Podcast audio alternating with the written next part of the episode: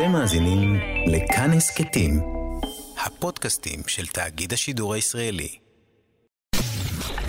אתן מאזינות ואתם מאזינים לכאן הסכתים. כאן הסכתים, הפודקאסטים של תאגיד השידור הישראלי.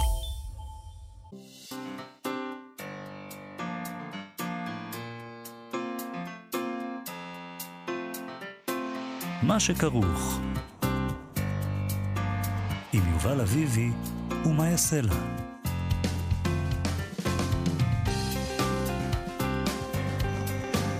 שלום, צהריים טובים, אנחנו מה שכרוך, מגזין הספרות היומי של כאן תרבות, כל יום כאן ב-12 בצהריים בשידור חי ב-104.9 או ב-105.3 FM. אפשר למצוא אותנו גם בהסכתים בכל שעה שתחפצו.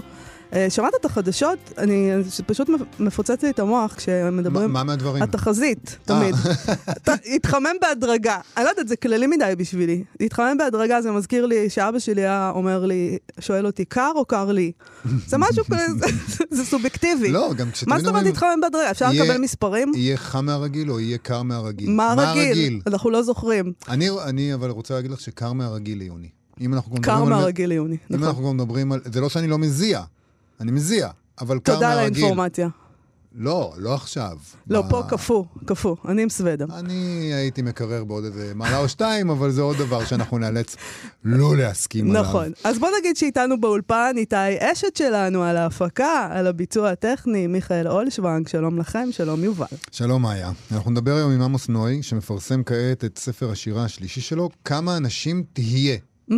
כמה אנשים תהיה. כמה אנשים תהיה? ש- שאלה קיומית. נכון. אבל זה נחמד, כי השאלה הקיומית הזאת צומחת מתוך אה, משהו מאוד אה, קונקרטי וארצי. נכון. תכף נדבר על זה, על השם הזה. הספר הזה יצא בהוצאת עולם חדש, הוא כותב בשיר הקדמות למדע ההיסטוריה ככה: אנשים מתלוננים על שמש שקרנית. זה קשור למזג האוויר. אפרופו, כן, קר או קר לי. אנשים מתלוננים על שמש שקרנית. התלבשתי קל וקפאתי מקור. סתומים! זה לא שמש, זה תרנגול. רבים נופלים בשאלה הזאת. אלה רק השורות האחרונות של השיר. זהו, כדי להבין אותו אולי צריך לקרוא את כולו. את רוצה לקרוא את כולו? לא, תקראי. הקדמות למדע ההיסטוריה, זה השם של השיר. אם אפשר לקרוא נחל לצינור שהתפוצץ, אז על שפת הנחל עומדת אמי, ומחכה ומצפה. למי, למי, למי.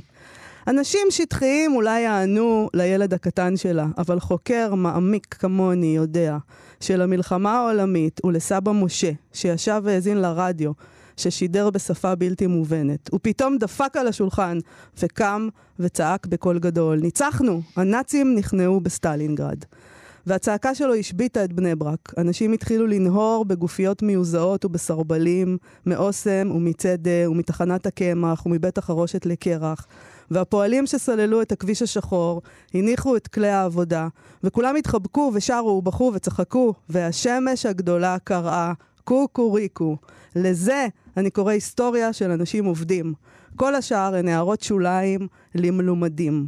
לכן אתם מוזמנים להחשיך את המסך בכל פעם שמשדרים שוב צבא צועד בסך. אני זוכר את זה כי הגוף שלה סיפר את זה לגוף שלי. כשהגוף שלי היה בגוף שלה, כשהגוף שלי היה הגוף שלה. זה הטיעון המרכזי בדבריי. הגוף שלנו זוכר הכל, כמו שהסלעים על החוף זוכרים את גלי הים והרוחות שסיטטו אותם ועיצבו אותם, ככה שהצורה שלהם בהווה היא בעצם בעצמה הצפנה של כל תולדותיהם. וזה נכון גם לילדים בלי אם. זה העיקרון הכי בסיסי של האבולוציה, בניסוח פשוט ולא מאיים. הקיים מסמן בעצם קיומו גם את כל מה שלא מתקיים. ההיסטוריה היא גם כל מה שעבד במהלכה. אני קורא לזה זיכרון, אחרים יקראו לזה שכחה. אם בכלל יקראו לזה בשם, במקום לחפש תמיד את האשם. אנשים מתלוננים על שמש שקרנית. התלבשתי קל וקפאתי מקור. סתומים, זה לא שמש, זה תרנגול. רבים נופלים בשאלה הזאת. זה כל השיר. זה כל השיר, ואנחנו עוד מעט נדבר עם עמוס נוי, ונדבר גם עם חיה גלבוע שלנו על סוגיה תלמודית, היום על הצורך שלנו בוודאות. מתברר שגם אה, אה, מי שכתב את התלמוד עלה על העניין הזה. הוודאות, אבל אי אפשר ודאות. אין ודאות. Mm, לא. אבל אנחנו רוצים ודאות.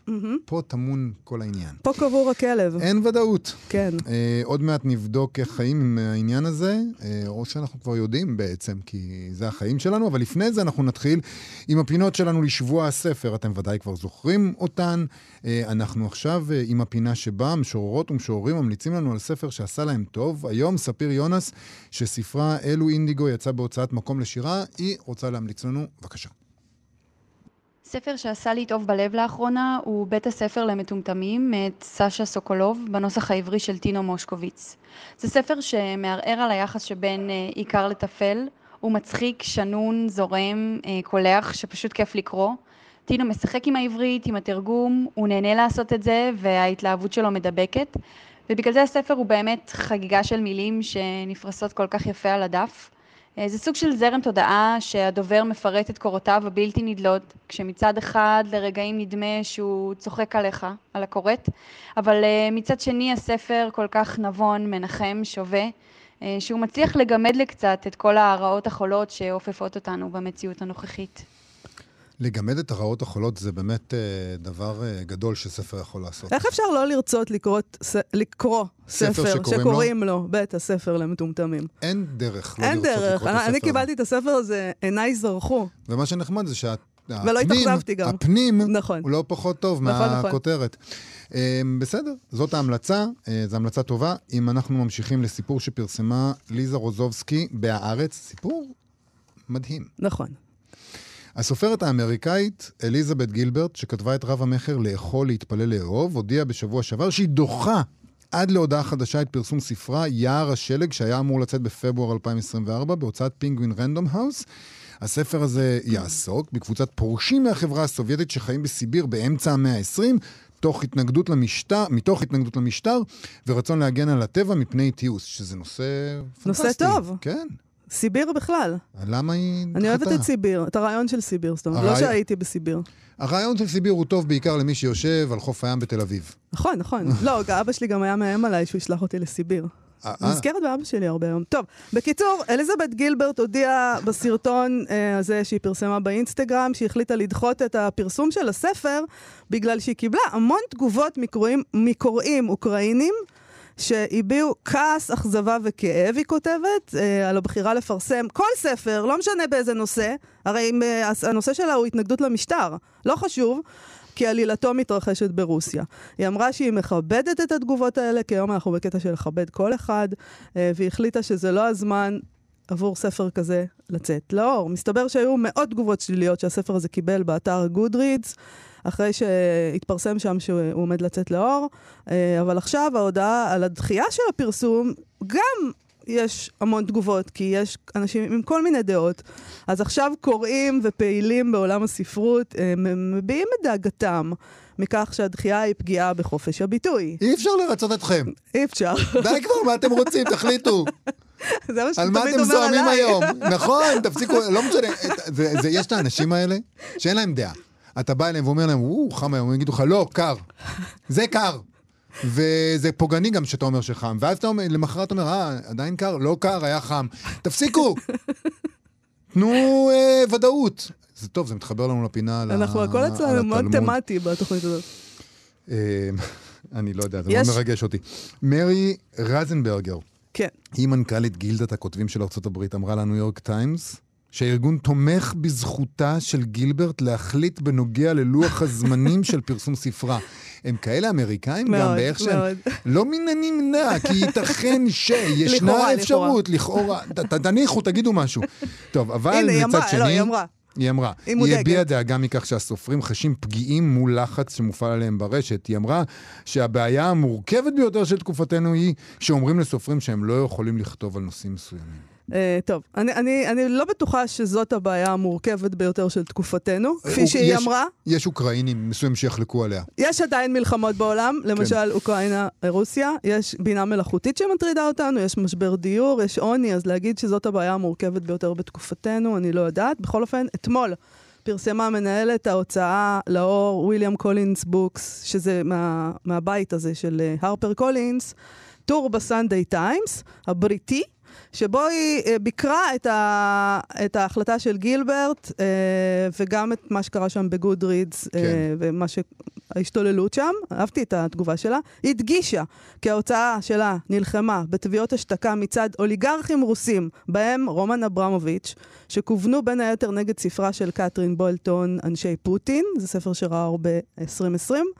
על רקע המאבק של ההוצאה בתביעות השתקה, היא יצאה נגד השתקה מצד מה שהיא קוראת מיעוטים קולניים, כי ברשת כל אחד קולני, זה, זה מגבר מטורף. היא כתבה שם בין היתר, היכן זה הסתיים? סוכנים של סופרים מדווחים על אי רצון, במיוחד בקרב מו"לים בארצות הברית, לקחת סופרים ונושאים רוסיים, אפילו כאלה שמותחים ביקורת על משטר פוטין.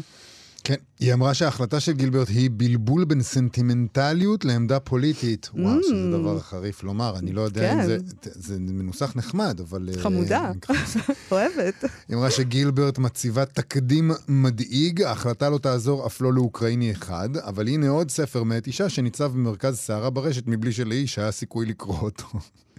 העובדה שגילברט היא שדחתה את הוצאתו, אין פירושה שאין מדובר בצנזורה. כלומר, נכון. למרות אבל שהיא... זה לא קשור לזה שהיא אישה. אם הייתה גבר זה היה אותו- קורה אותו דבר. אולי גבר לא היה עושה את זה. מה הוא לא היה עושה? אה, אולי לא היה היה מושך. את ה...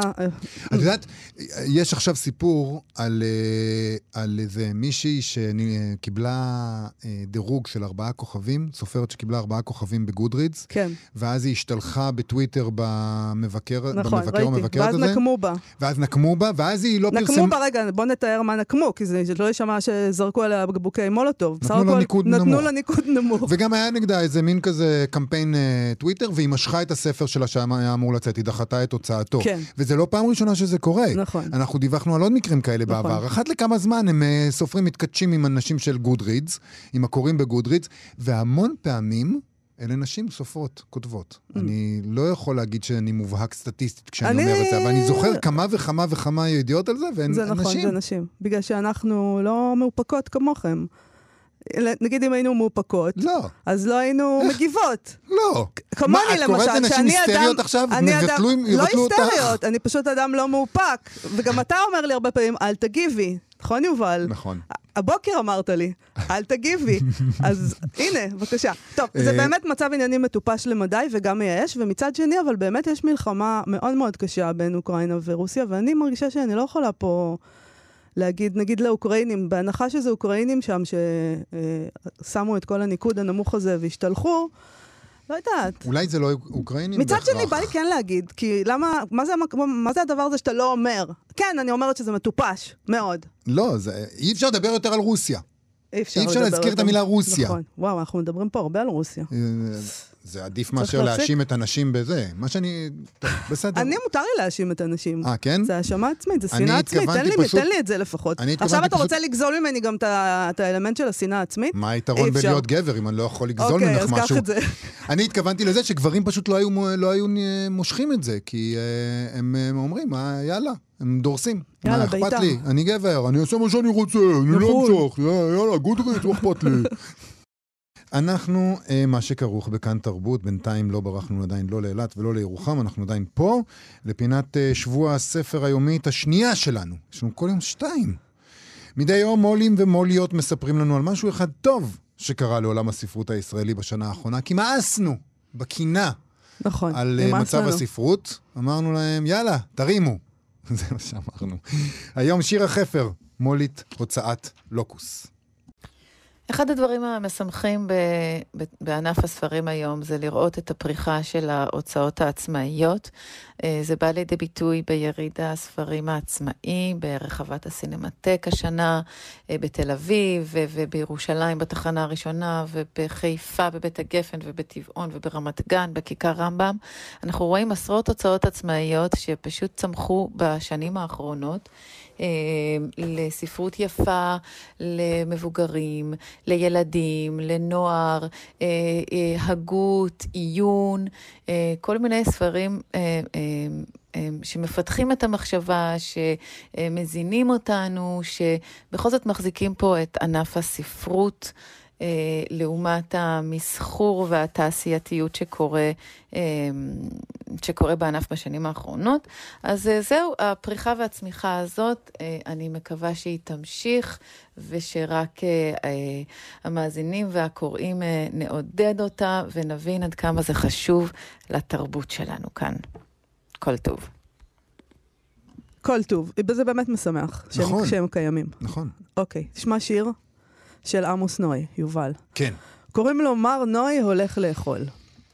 פעם התקשרתי למסעדה אחת והזמנתי שולחן לרביעי בערב על שם עמוס נוי. והקול האדיב בצד השני שאל, כמה אנשים תהיה ביום רביעי בערב, מר נוי? בום! איך אני יכול לדעת עכשיו כמה אנשים אהיה ביום רביעי בערב, מר נוי? בום. או כמה אנשים הייתי ביום רביעי שעבר, או כמה אנשים אני ברגע זה ממש, מר נוי. בום. וכמה אנשים הייתי בחיים האלה בכלל, וכמה אנשים בכלל לא הייתי. או אם הייתי בכלל, מר נוי. בום. בום. אוקיי, אז השיר הזה הוא מתוך הספר החדש של עמוס נוי, כמה אנשים תהיה, כי דיברנו בפתיח על העניין הזה של כמה אנשים תהיה. נכון. אה, ספר שיצא עכשיו בהוצאת עולם חדש, זה נשמע כמו שאלה רגילה כזאת של מארחות במסעדות, אה, והנה יש לנו פה התמודדות אה, פילוסופית, מטאפיזית אפילו. אנחנו מדברים פה, כן, זה, זה מזכיר לי שפעם ראיתי סטנדאפיסט שהלך למסעדה, והוא מספר שהמלצרית אמרה, אם תצטרכו אותי, אני ג'אנט. הוא אמר לה, ומה אם לא נצטרך אותך? מי את במקרה הזה? זה יפה עכשיו להצחיק אותי, אבל... סליחה. אנחנו מדברים פה על ספר השירה השלישי של עמוס נוי. קדמו לו שלום לאדון העורב, וקוסם אחד ניסר אותי והלך למקום אחר. ועכשיו אני רוצה לספר על עמוס נוי. יש לו תחומי עניין מגוונים. התואר הראשון שלו במתמטיקה היה, תואר שני הוא עשה במדעי המחשב, דוקטורט יש לו במדעי הרוח במסגרת התוכנית לפולקלור ותרבות עממית. ולמה אני מספרת את זה? כי בעצם במובנים הידועים, לפחות ככה בקורות חיים שלו, הוא אכן כמה אנשים. אה, לא יודעת איך הם באים, כולם, האם הם כולם באים איתו כל הזמן לכל מקום, וזה רק בענייני ההשכלה הגבוהה שלו. שלום עמוס נוי. שלום, אה, מה שלומכם? בסדר גמור, מה שלומך? בסדר. הצחקת כמה- אותנו, כמה. אנשים באת היום? כמה אנשים, כן. כמה אתם? אה, אני מנסה לספור, אבל הם כל הזמן זזים. אז תספור להם את הרגליים ותחלק בשתיים. במקרה הזה. לא, הוא- תיזהר, כי אני איימתי עליו במשוואות, ואז לא, לא, לא, לא. ואז לא, לא, הבנתי לא. שהוא לא לא, האדם תואר לאיים ראשון עליו. עם- מתמטיקה, מדעי המחשב, לא, לא, לא, לא. לא. נכון. אז אני רוצה, עמוס, אני רוצה, זה הספר השירה השלישי שלך. אתה כמובן גם משורר אחרי כל התארים האלה, או, או לפניהם, אני לא יודעת. ויש לך שיר בספר, ומעניין אותי לדבר על הנושא הזה של התקבלות. אה, של אה, השירה, היא טובה או לא טובה, כי אתה כותב אה, על, על, אני כותב שירים לא טובים. עובדה, בידיעות אחרונות בפסח לא יזמינו אותי למשוררים מדברים על עבדות, ובישראל היום לא יזמינו אותי למשוררים מדברים על אביב ובשבועות, לא יזמינו אותי לסוכנות התרבות למשוררים מדברים על ספרי ביקורים, ואפילו בכיפורים לא יזמינו אותי לבקש סליחה, ויש לי על מה. איך זה להיות המשורר הזה שמזמינים או לא מזמינים אותו? אה, טוב, הפתיחה של השיר הזה שעכשיו קראתי, היא היא נכתבת במידה מסוימת של מרירות, אמנם משועשעת, אבל מידה- אה, מסוימת של מרירות.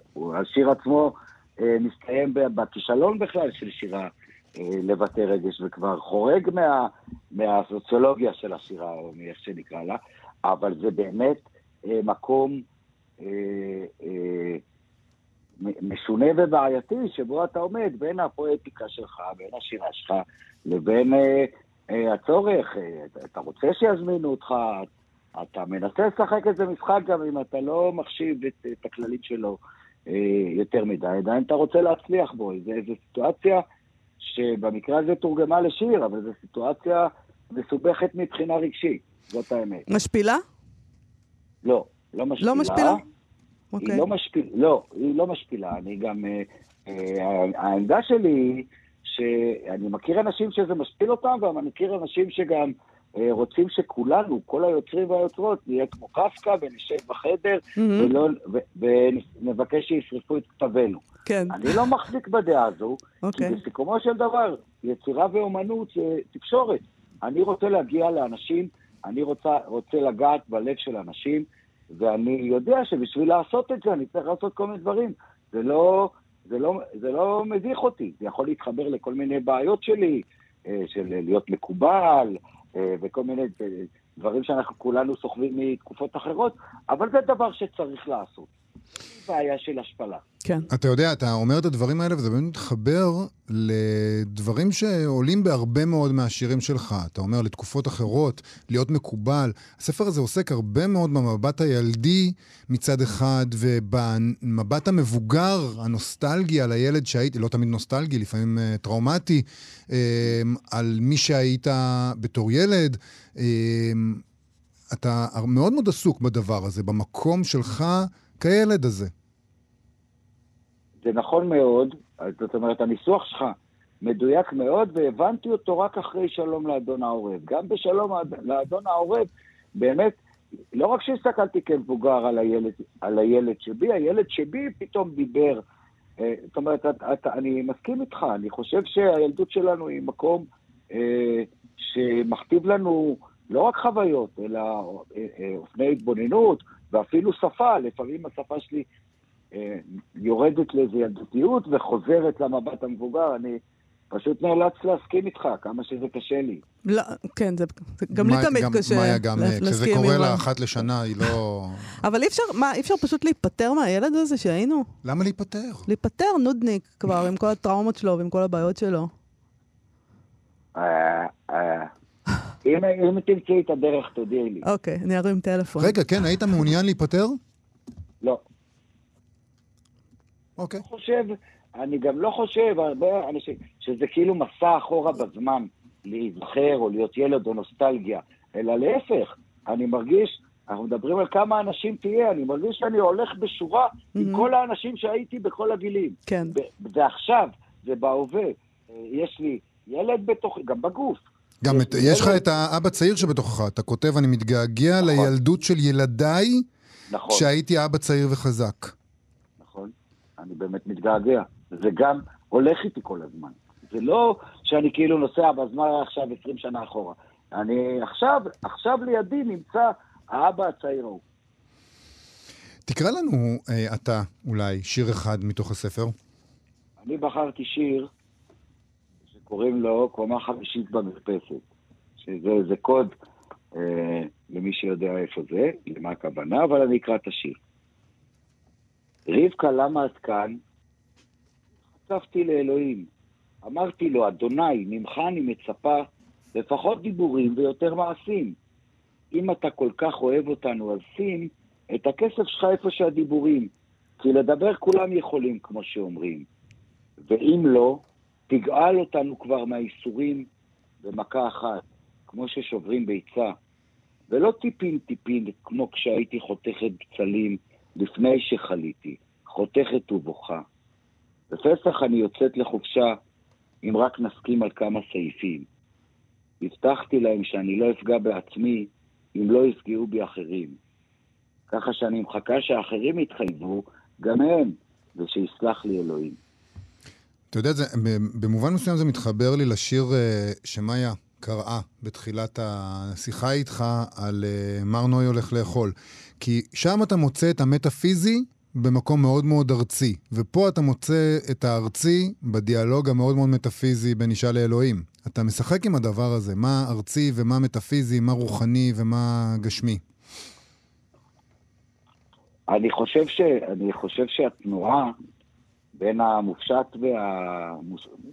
והקונקרטי, כן? וזה זה דבר שמקסים אותי אצל אחרים. יכול, יש, יכול להיות שאני עושה את אותו דבר, לנוע בין הכללי והמופשט אה, למוחש, ולחזור בחזרה מהמוחש וה... שקורה כרגע בחזרה. זה קורה לי כל הזמן, גם על השיר, כמה אנשים תהיה, כמו שציינתם, זה משפט שאנחנו שומעים, ואז הבאת את הסיפור, אם תצטרכו אותי, אני ג'ני, כן? עכשיו, אני נוסע, אה, אה, והאוזניים שלי כל הזמן שומעות משפטים, ויש לי שיר שאומר, כל העולם הוא שירה. כי כל העולם הוא שירה. נכון. אתה מתקשר, מתקשר לאיזה מקום, אומרים לך, זה לא זמן טוב. יש לי בספר השני שיר שנקרא זה לא זמן טוב. תשמע, זה לא זמן טוב בכל המובנים. כן? אנשים אומרים כל הזמן דברים כאלה, ואם אם- אתה פותח, אני פעם העברתי סדנת שירה, אמרתי, הדבר החשוב זה זה, לפתוח את האוזניים. זה אוזניים, אוזניים פואטיות, כמו שיש שמיעה מוזיקלית. אז משורר הוא... ש- משורר הוא עוצר כזה של, אה, של אה, משפטים טובים שהוא אסף, והוא שם אותם בסדר הנכון פשוט? הוא משתמש בהם כדי לעוף. זאת אומרת, הוא לא רק שם אותם בסדר. משפט כזה, כמו, אתה אמרת עכשיו, אם תצטרכו את יוני ג'ני, ואם לא, אני, המשפט הזה רץ לי בראש. זאת אומרת, ואם לא תצטרכו אותי, אז אין לי בעצם שם. כן? ולפעמים אני מעדיפה שלא תצטרכו אותי. נכון. כי, הש, כי השם שלי יושב עליי כמו משקולת. הנה שיר. אה, הוא לא שיר טוב כל כך. אבל אני רגע, אומר- תעבוד עליו, אז יש פה פוטנציאל. לא, אני, אני, אני אחלק את הקרדיט עם יובל, חצי חצי. זה יהיה הראשון בשבילי, שיר הראשון אה, שחולקים איתי קרדיט. רגע, אבל עמוס, אמרת בהתחלה, לפני שקראת את קומה חמישית במרפסת, אמרת כן. איזה קוד למי שמבין, אז ת- תסביר לנו מה זה, מה זה הקומה החמישית הזאת במרפסת. זו המחלקה הפסיכיאטרית בהדסה. אה, ובמרפסת אפשר לשמוע מין דיבור כזה, למה את כאן, לפני שחליתי. הנה, הסברתי את הקוד. יפה. זה, כן, זה... אני מבינה את זה יותר עכשיו, אוקיי. אה, אני אשמח אם תקרא לנו עוד שיר מהספר. בסדר. אה, השיר שאולי הכי קרוב להיות שיר אה, על המצב, אני יודע איך לקרוא לו, לא על המצב הקונקרטי, אבל על המצב בכלל. זה שיר שנקרא הכל מקולקל. הכל מקולקל. בחדרים הישנים, האור נופל, אבל מחוגי השעונים אינם מטילים שום צל. החיילים מבוגרים מספיק כדי להרע, אבל צעירים מכדי להבין. לנשים שתפרו כל הלילה שמלות לבנות העשירים, אין ראש לשירים. העוני הוא תמיד מילה גסה כשצריך לעשות כביסה. הילדים טיפשים מרוב חוכמה. כל שבוע מתחיל בעייפות של יום ראשון. איך נעשה שינוי ואנחנו רק רוצים לישון? התביעה היחידה של המהפכה היא כמה דקות של מנוחה. למי יש כוח להילחם בכוח? באוטובוסים אנחנו קוראים תהילים כדי לשכוח. הזיכרון מתפורר. מה שקרה אתמול בבוקר הוא כבר חלום רחוק. אנחנו לוקחים כדורים כדי לאהוב, אנחנו לוקחים חומרים כדי לצחוק. הכאב משעמם אותנו כמו עוד מוות ועוד מחלה. בסרט הזה כלום. ככה חיינו, אין תלונות. ככה היה לנו קל. ולדמעות שלנו יש טעם של קוקה קולה. הכל, הכל מקולקל. הכל, הכל מקולקל. אה, זה מתוך הספר החדש שלך, כמה אנשים תהיה. עמוס נוי, הוצאת עולם חדש. תודה רבה לך על השיחה הזאת. תודה רבה לכם, ובואו נימלט מהאספלט. יאללה. ביי, עמוס. תודה. ביי. עכשיו במה שכרוך. קוראת לסדר. אנחנו מה שכרוך, חזרנו, אה, כפי ששמעתם, אנחנו אה, הישר עם פינת התלמוד שלנו, עם החברותא שלנו, חיה גלבוע, שלום חיה. שלום יובל ומאיה. אני כל כך אוהב להגיד את זה בעצם? החברותא אה, שלנו. חברותא, כן. תמיד רציתי חברותא. הנה, יש לך. יש לי. הנה, משולשת. אנחנו מדברים היום על אה, דבר אה, מרכזי מאוד, חשוב מאוד, שאין לנו אותו אף פעם ולעולם לא יהיה לנו, ודאות. נכון, נכון. ונראה לי שחלקנו רוצות אותו יותר, רוצחות אותו יותר, וחלקנו חושבות או חושבים שהם חיים שלמים ללא הדבר הזה. יש אנשים, איזה... יש אנשים שמרוצים פשוט, אה, אומרים, כן. "אין, אני לא צריך לדעת. מלא, העתיד." כולם פה מסביב, אני מסתכלת, כולם מרוצים מאוד. יש אגדה על ילד שמקבל משאלה, והוא מבקש לדעת כל הזמן מה יקרה לו, ואז הוא רואה שהוא יקבל, אה, ימצא מלא זהב, והוא ימצא את זה, ויקרה לו ככה ויקרה לו ככה, ואז בסוף הוא אומר, אני רוצה שיקחו ממני את הכוח הזה, כי זה היה היום הכי משעמם בעולם, קרו לי כל הדברים הנפלאים. יפה. אז אה, בוא נעבור עכשיו מהסיפור היפה הזה לסוגיה ממסכת פסחים, לפי וואי, אבל. אני רק חייבת להגיד, כאילו, שלושתנו הרי לא לומדים לפני. אני באה ואני מפתיעה אתכם. נכון. אבל יובל, מה שאמרת, לא נעים להגיד, עשית לי וואחד ספוילר. אה, כי זה בדיוק הסיבה, לפחות הפרשנות של הסוגיה שנלמד, שאומרת, למה לא צריך לדעת? שעמום, בגלל שעמום? כי יש באי ידיעה, היא מביאה איתה את היצר, את התשוקה, את השכלול, את היצירתיות. הבנתי. אז בלי שהתכוונת, הרסת לי את כל הפינה. לא, טוב, אז תודה לא. רבה ושלום. סתם, לא, לא, בואי אני נשמע, בואי. נשמע את אז מאיה- הסוגיה. צודקת והדברים הכי גרועים קורים כשאני פותח את הפה. זה פשוט לא צפוי. הלכת על הלא לא, צפוי ועל האי-ודאות. אני בטוח שיש לנו מה ללמוד מהסוגיה הזאת, בואי תלמדי אותנו אותה. סוגיה מדהימה.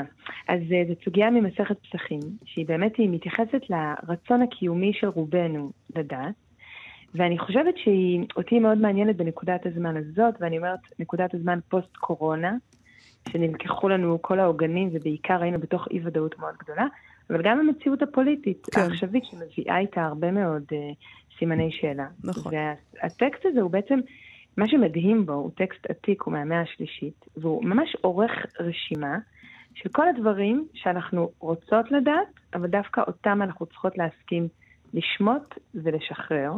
ומה שמעניין שזאת, בוא נאמר, מה אני מניחה שתסכים איתי, זאת רשימה שאת ואני כנראה היינו מרכיבות גם היום ב-2023, וזה אולי אומר משהו על זה שיש דברים שהם לא, לא תלויים בזמן. יש את התת-מודע הקולקטיבי, שמתאר דברים אוניברסליים שכנראה תמיד היו קיימים. אז אני אומרת, זה גם, אה, זה גם נחמד. מה ברשימה? דברים- של הדברים שאנחנו לא רוצות לדעת. ולא רוצות, רוצות לדעת, רוצות, אבל אמורות אבל לא לשמוע. כדאי, כן. כן, אז התלמוד אומר ככה, יש שבעה דברים שהם מכוסים מפני בני האדם, ואלו הן, שזה נחמד, כי התלמוד מאוד אוהב לעשות רשימות. אז הוא אומר, אה, יום המוות, אנחנו כולנו רוצים לדעת גם מתי נמות וגם איך נמות. מהמם. הדבר השני הוא יום הנחמה, שזה השאלה של אה, מתי נגיע לנירוונה? מתי נתעורר בבוקר ונגיד כל מה שאנחנו צריכים נמצא, אין לנו יותר שאלות קיומיות. אוקיי. אה, הדבר השלישי הוא עומק הדין. זאת אומרת, שאלה קיומית, מי באמת מחזיק את האמת בתוך סכסוך? מה באמת הפשר של הדברים שאנחנו רגילים להגיד צדק או לא צדק, אבל מה באמת אמת? מה באמת כן, צודק? כן. Um, הדבר הרביעי זה, אין אדם יודע מה הוא משתכר. זאת אומרת, אנחנו לא תמיד יודעים אם הפעולה שאנחנו עושות בעולם היא מנתיבה. אנחנו חושבות שאנחנו עושות את הדבר הנכון, אבל לפעמים בתוך פרספקטיבה מגלים שזה לא נכון, שדווקא הפעולה שעשינו הייתה פעולה שלא הביאה טוב.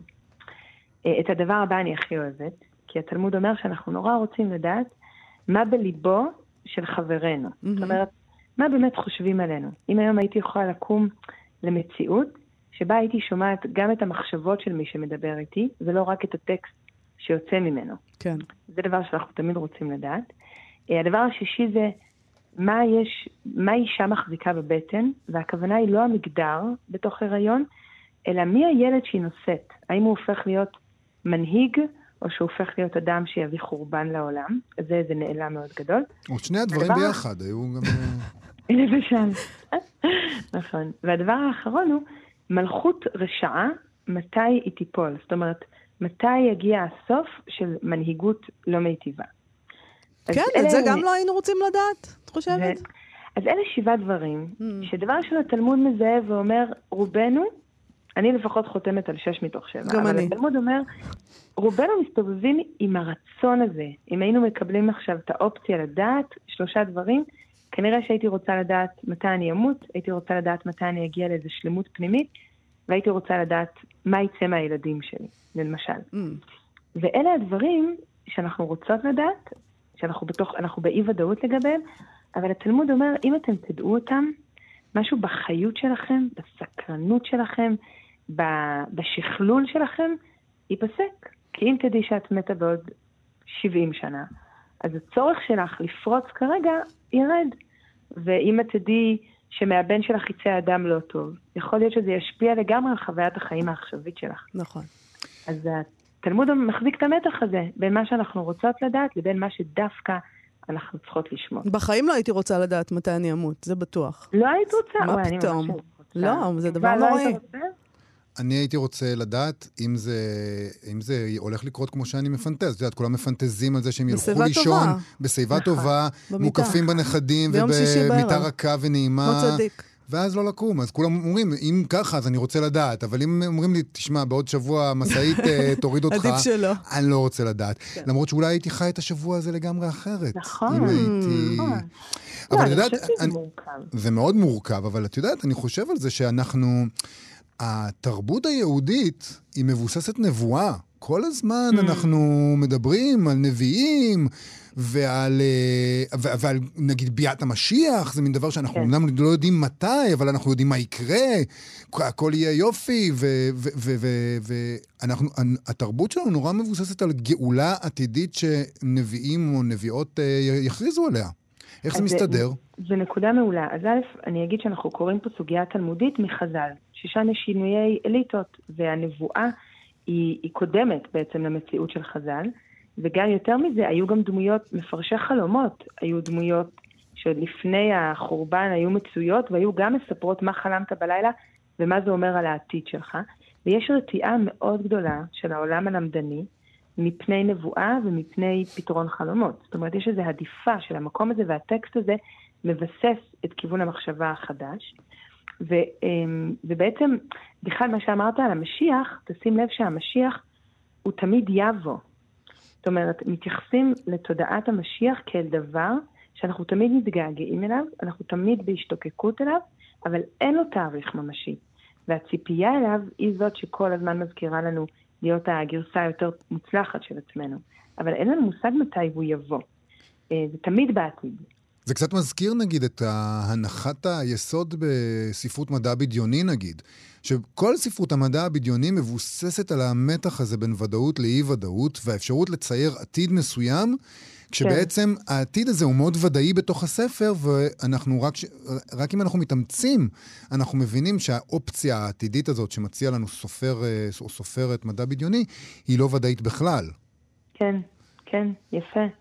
נכון, אבל זה, אני חושבת שבדיוק הסוגיה אומרת, דבר ראשון, בואו נכיר בזה. אתם אנושיים. אל, אל תהיו באשמה אם זה הדברים שאתם רוצים לדעת, אבל גם מהצד השני תחזיקו את זה שאם הם מכוסים, ככה הסוגיה אומרת, שהם מכוסים בפנינו, יש לזה סיבה. תחשוב, יובל, מחר אתה נכנס לפינה שלכם ברדיו, ופתאום כל המחשבות של מי שסביבך שקופות לגביך. שם ישמור. אין לי עניין. אין לי עניין בדבר. מפחיד, בדיוק. אפילו כשאני אומרת לו מה אני חושבת, אין לו עניין, אז... בקושי אני מתמודד עם עצמי ועם המחשבות הפנימיות שלי, מה, את יודעת מה מתחולל בפנים? אני סוחב את זה 24/7. אבל חי, אני רוצה לשאול אותך, אז מה אנחנו עושים עם אי-הוודאות? בכל זאת, התלמוד לא יכול לתת לנו איזה פתרון? קשה לנו. אנחנו מחזיקים אותה. אנחנו משתמשים בה כמנוע, כווקטור, בתוך המציאות שלנו. של בגלל שהיא אי ידיעה, זאת אומרת, בגלל שאני לא יודעת מתי אני אמות, כל יום יכול להיות היום האחרון. ולדבר הזה יש משמעות לא בשביל להביא עלינו חרדה, אלא בשביל להביא אותנו לכדי מימוש.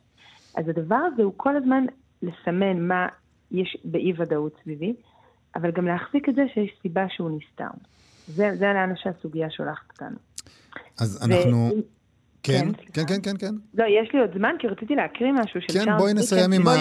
בואי נסיים עם הטקסט שרצית להקריא, כן. אז יש את הספר שאני מאוד אוהבת, בין שני ערים, שמדבר על, ה, על פריז ועל לונדון בתקופה של המהפכה הצרפתית, ואני חושבת שיש סיבה שהוא כותב את הרומן הזה על האהבה לאישה אחת, דווקא בתוך עולם שבו כל המציאות משתנה. ואני גם רוצה להגיד לכם שהסוגיה הזאת שקראנו היום, אני חושבת שהיא מקבלת משנה תוקף בנקודות זמן כמו הנקודת זמן העכשווית שלנו. כי כשהכול, במה שאנחנו חושבות שהוא יציב, מתערער, אז גם הדברים הפנימיים שלנו פתאום מרימים ראש. אבל הוא אומר משהו נורא יפה בטקסט הזה. הוא אומר, כל תקופה שהיא מכניסה אי-ודאות, מעבר לפחד שהיא מביאה, היא גם מביאה את האפשרות לגאולה. אז היא תמיד מורכבת. אז הוא כותב ככה, היה זה הטוב שבזמנים, היה זה הרע שבזמנים, היה זה עידן החוכמה, היה זה עידן הטיפשות, היה זה תור האמונה, היה זה תור הספקנות. היו אלה ימים של אור, היו אלה ימים אפלים. היה זה אביב התקווה, היה זה חורפו של ייאוש. הכל היה אפשרי, דבר לא היה אפשרי. שזה נגיד בין שתי ערים, דיקנס כמובן, טקסט, קלאסיקה. נכון. חיה גלבוע, תודה רבה לך על הפינה הזאת. אנחנו נישאר עם חוסר הוודאות, אבל... אבל איתך. אבל זהו, הדבר הוודאי זה שאת תחזרי בשבוע הבא. בעזרת השם. תודה רבה. תודה רבה. ביי, תודה. להתראות. אתם מאזינים לכאן הסכתים, הפודקאסטים של תאגיד השידור הישראלי.